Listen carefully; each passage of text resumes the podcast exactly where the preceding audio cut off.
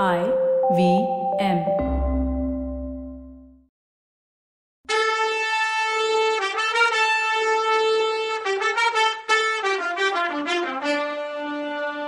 வணக்கங்க. நான் கவிதா பேசுறேன். வெல்கம் டு கதை பாட்காஸ்ட் சிவகாமியின் சபதம். இது எபிசோட் நம்பர் ஐம்பத்தி அஞ்சு. இந்த எபிசோடோட டைட்டில் நாட்டிய பேரொளி. குண்டோதரன் வந்த கிராமத்து மக்களுக்கு ஆயன சிற்பிய காட்டணும். நாம எல்லாரும் ஏதாவது சம்பந்தம் பேச போறாங்களா? இப்படி தட்டு தாம்பூலத்தோட வந்திருக்காங்களே அப்படின்னு நினைச்சிட்டு இருக்கும்போது கிராம தலைவர்கள ஒருத்தர் உலகத்துல எப்பேற்பட்ட கெட்டதுலயும் நல்லது ஒண்ணு நடக்கும்னு சொல்லுவாங்க.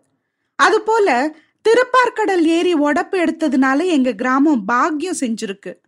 சிற்ப சக்கரவர்த்தி ஆயனரையும் பரத சாஸ்திர ராணி சிவகாமி தேவியையும் வரவேற்கிற பேரு எங்களுக்கு வாச்சுது.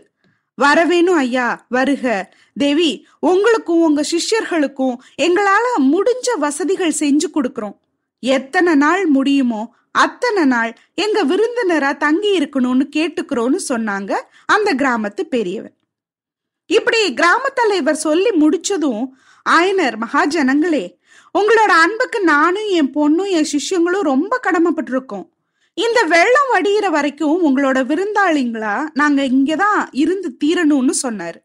அப்புறம் கிராமவாசிகளும் ஆயனர் உட்பட எல்லாரும் கிராமம் இருந்த பக்கம் பார்த்து நடக்க ஆரம்பிச்சாங்க. எல்லாருக்கும் பின்னால தங்கி இருந்த மாமல்லருக்கு ஆச்சரியம். அவர் எதிர்பார்த்ததுக்கு நேர்மாறா விஷயங்கள் நடந்துச்சு.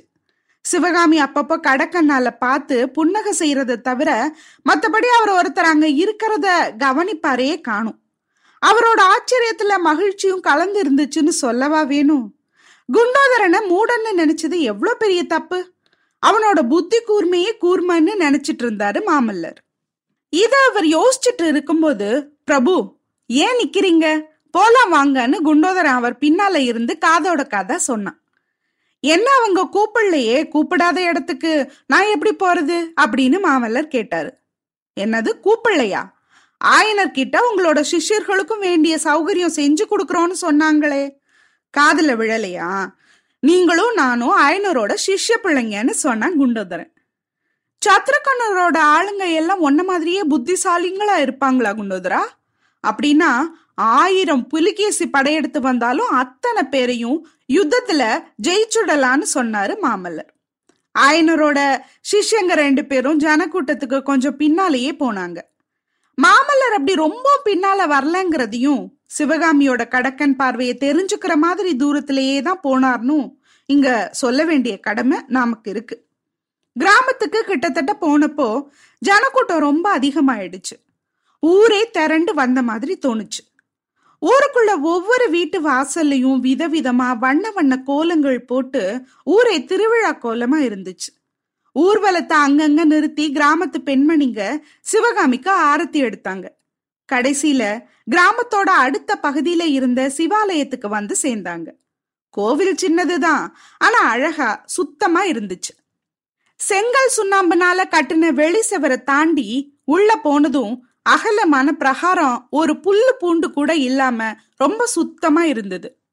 பலிபீடம் துவஜஸ்தம்பம் நந்தி மேடை இதெல்லாம் தாண்டி போனதும் அடியார்கள் நின்னு தரிசனம் செய்யறதுக்கு உள்ள அர்த்த மண்டபம் இருந்துச்சு. ஓட்டு கூரையோட இருந்த அர்த்த மண்டபத்துக்கு அந்த பக்கம் கர்ப்ப கிரகம் இருந்துச்சு. இதுக்கு மேல அப்போ புதுசா தமிழகத்துல வழக்கத்துல இருந்த தூங்கானை மாடம் அழகா இருந்துச்சு. இந்த தூங்கானை மாடம்ங்கிறது கோயில்கள்ல உள்ள ஒரு விமான அமைப்பு.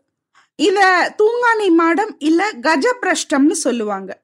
யானையோட பின்பகுதி மாதிரி அமைப்பு கொண்டது இது. இது பெரும்பாலும் வட தமிழ்நாட்டுல அதாவது தொண்டை மண்டலத்துல வழக்குல உள்ள ஒரு அமைப்பு. நானூறு வருஷத்துக்குள்ள உள்ள ஒரு பேட்டர்ன் நூறு கோயில்கள் இந்த வகையில இருக்கு. சென்னையிலேயே ஏழுக்கு மேல இந்த அமைப்பு கொண்டதா இருக்கு.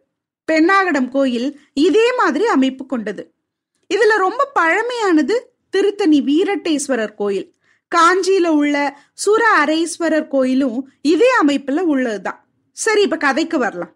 கோயிலுக்குள்ள நுழையும் போதே சாம்பிராணி சந்தனம் இதோட சுகந்தமும் பன்னீர் பாரிஜாதம் செண்பகம் தாமரை இது மாதிரி திவ்ய மலர்களோட நறுமணமும் நெய் விளக்கோட புகை உடைச்ச தேங்காய் உரிச்ச வாழைப்பழம் நார்த்தம்பழச்சாறு புழிஞ்ச கரும்போட ரசம் இதோட வாசனையும் கலந்து வந்துச்சு.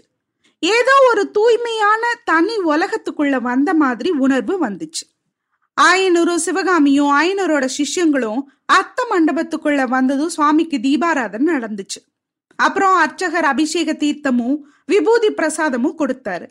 அதே மாதிரி அம்பிகையோட சந்நிதியிலையும் தீபாராதனை நடந்து குங்கும புஷ்ப பிரசாதங்கள் எல்லாருக்கும் கொடுக்கப்பட்டுச்சு.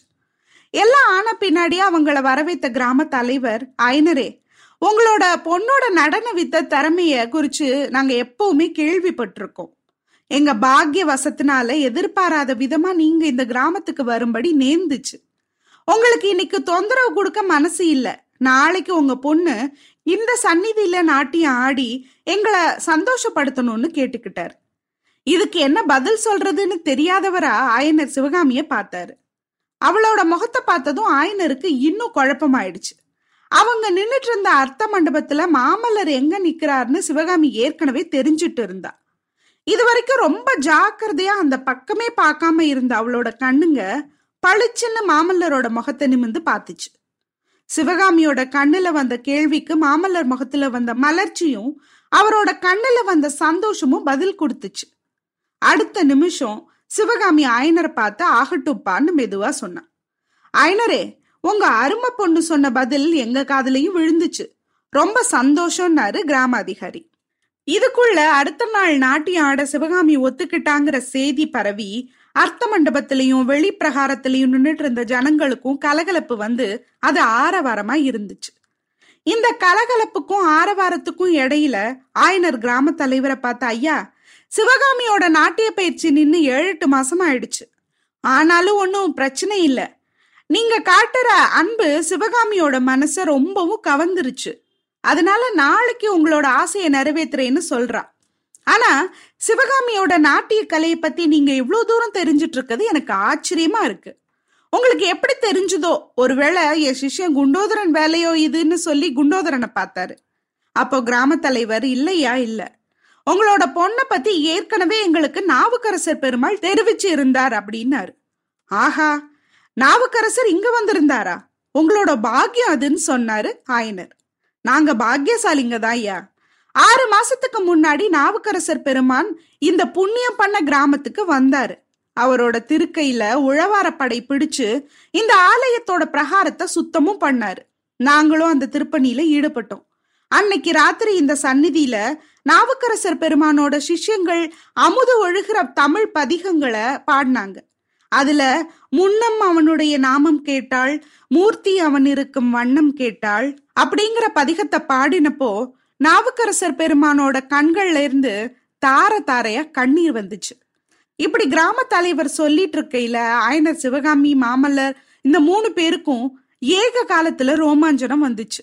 அந்த தலைவர் திரும்பவும் பதிகம் முடிஞ்ச பிறகு பெருமான் எங்களுக்கு சிவகாமி தேவியோட நடனத்தை பத்தி சொன்னாரு. நீங்க உங்க பொண்ணோட காஞ்சிபுரத்துல அந்த பெருமானோட மடத்துக்கு வந்திருந்ததையும் அப்போ சிவகாமி இந்த பதிகத்துக்கு அபிநயம் புடிச்சு மயக்கமாகி விழுந்ததையும் பத்தி சொன்னாரு. நேர்ல இவ்வளோ சீக்கிரம் உங்களையே வர வைக்கிற பாக்கியம் எங்களுக்கு கிடைக்கும்னு அப்போ நாங்க கனவுல கூட நினைக்கல அப்படின்னாரு அவரு. வாகீச பெருமானுக்கு எங்களோட ஞாபகம் இருந்தது நாங்க செஞ்ச புண்ணியம்னாரு ஆயனர்.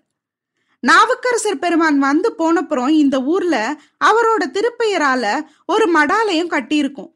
அந்த மடாலயத்துல முதல் முறையா நீங்களும் உங்க பொண்ணும் தான் தங்க போறீங்க. இதுவும் நாங்க செஞ்ச புண்ணியம் தான்னாரு கிராமத்து தலைவர். அன்னைக்கு ராத்திரி ரெண்டாம் ஜாமத்தோட இடையில நாவுக்கரசர் மடத்தோட வாசல்ல மாமல்லரும் குண்டோதரனும் பேசிட்டு இருந்தாங்க. சாயங்காலமே மேகங்கள் எல்லாம் கலைஞ்சு வானம் துல்லியமா இருந்தது. சரத்கால சந்திரன் பொழிஞ்ச நிலவு அந்த சாதாரண கிராமத்தை கந்தர்வ லோகமா செஞ்சிருந்தது. கொஞ்ச தூரத்துல கிராமத்து கோயிலோட தூங்கானி மாடத்து தங்க ஸ்தூபி தகதகன்னு பிரகாசிச்சுது. அதுக்கப்புறம் தெரிஞ்ச தென்னைமர உச்சியில பச்சை மட்டைங்க மேல நிலாமதியோட கிரணங்கள் ரசவாத வித்த பண்ணிட்டு இருந்துச்சு. தென்னை மட்டைங்க இளங்காத்துல லேசா அசையும் போது பச்சை ஓலைங்க பளிச்சுன்னு வெள்ளி ஓலைங்களா மாறுறதும் திரும்ப அதெல்லாம் பச்சையா தெரியறதும் இந்திரஜாலமா தெரிஞ்சது. பிரபு குபேர சம்பத்து உள்ள அரண்மனை உப்பரிகையில பஞ்சன மெத்தையில படுத்து தூங்க வேண்டிய நீங்க இந்த ஆண்டி மடத்து திண்ணையில அனாத பரதேசி மாதிரி படுத்து தூங்குறதா? இந்த நினப்ப கூட என்னால சகிக்க முடியல அப்படின்னா குண்டோதரன். குண்டோதரன் ஏதோ சொல்ல ஆரம்பிக்கும் போது அதுக்கு இடம் கொடுக்காம மாமல்லர் திரும்பி சொன்னாரு. ஏன் அப்பா அப்படி என்னை எப்பவும் அரண்மனை உப்பரிகையிலேயே படுக்க வச்சு வளர்க்கல குண்டோதரா? பஞ்சனை மெத்தையில பரப்புன முல்லைப்பூக்கள் மேல படுத்தும் எனக்கு பழக்கம் இருக்கு. நடுக்காட்டுல மரத்து வேற தலையணையா வச்சு படுக்கிற வழக்கமும் எனக்கு உண்டு. இந்த மடத்தை தின்ன வழவழன்னு தேஞ்சு எவ்வளவு மிருதுவா இருக்குன்னாரு மாமல்லர். பிரபு நீங்க கிண்டல் பண்றீங்க. எனக்கு வேதனையா இருக்கு. இந்த கஷ்டம் உங்களுக்கு என்னால வந்தது தானேங்கிறத நினைக்கும் போது என் மனசு பதக்கிது. நான் மட்டும் ஒரு வார்த்தை இந்த ஊர்வாசிங்க கிட்ட நீங்க இன்னார்னு சொல்லி இருந்தா அப்படின்னு குண்டோதரன் சொல்லும்போது குண்டோதரா தப்பான காரியம் செஞ்சுட்ட அப்புறம் வருத்தப்படுறவங்கள நான் பார்த்துருக்கேன். நல்ல வேலை.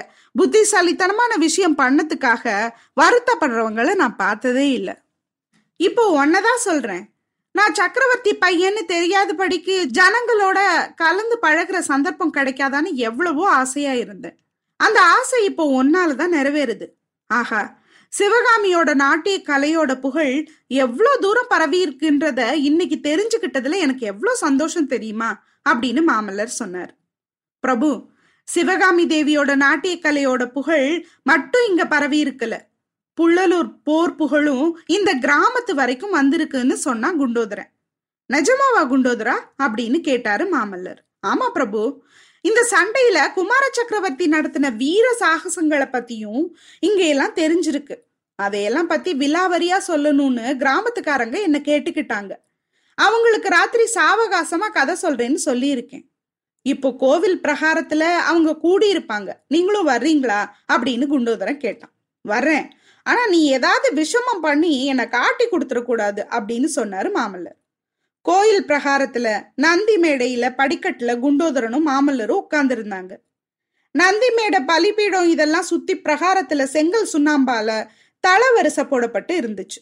அந்த சுத்தமான தளத்துல கிராமவாசிங்க பல பேர் உட்கார்ந்துருந்தாங்க. புள்ளலூர் சண்டையை பத்தி அவங்க கிட்ட குண்டோதரன் ஆஹா ஓஹோன்னு வர்ணிச்சான். அந்த சண்டையில முக்கியமா குமார சக்கரவர்த்தி மாமல்லர் காட்டின வீர தீர சாகசங்களை பத்தி உற்சாகமா விவரிச்சான். மாமல்லர் எப்படி போர் செஞ்சார் தெரியுமா? இந்த நிமிஷம் பார்த்தா இங்க இருப்பாரு. அடுத்த நிமிஷம் பார்த்தா அதோ அந்த செவுத்துக்கு அந்த பக்கம் இருப்பாரு. அந்த பெரிய போர்க்களத்துல மாமல்லர் எங்க சண்டை போட்டுக்கிட்டு இருக்காருங்கிறத எந்த நேரத்திலையும் கண்டுபிடிச்சிடலாம். மகாவிஷ்ணுவோட சக்கராயுதம் மாதிரி எங்க வாழ் ஒண்ணு ஜொலிச்சுக்கிட்டு வேக வேகமா சுழண்டு எதிரிகளோட தலையை வெட்டி குவிக்குதோ அங்க மாமல்லர் இருக்காருன்னு தெரிஞ்சுக்கலாம். அப்படி மின்னல் வேகத்துல வாழை சுழட்டி எதிரிகளை அதாகதம் செய்யற வீராதி வீரர் வேற யாரு? மாமல்லரோட வாழ அன்னைக்கு யமனே வந்து உட்காந்துட்டான் அவர் சக்கரமா வாழை சுத்தி வீசினப்போ ஒன்னு பத்து ஆயிரம்னு எதிரிங்க உயிர் இல்லாம சாஞ்சாங்கன்னு குண்டோதர சொன்னான். ஆஹா அபிமன்யு செஞ்ச யுத்தம் மாதிரியில இருக்குன்னு கூட்டத்துல ஒருத்தர் சொன்னாரு. அந்த ஊர்ல கொஞ்ச நாளா மகாபாரதம் வாசிச்சு கேட்டதுனால எல்லாரும் அர்ஜுனன் அபிமன்யு ஞாபகமாவே இருந்தாங்க. ஆமாங்க இந்த கதையை கேளுங்க. அப்புறம் அர்ஜுனன் அபிமன்யு வாலி சுக்ரீவன் எல்லா பேரையும் மறந்துட்டு மாமல்லர் மாமல்லர்னா ஞாபகம் வச்சிருப்பீங்க. அவர் அடங்காத காளை சண்டைன்னு வந்துட்டா வீரத்துல புலி வெற்றி கொடி நாட்டுறதுல சிங்கம். யார்கிட்ட?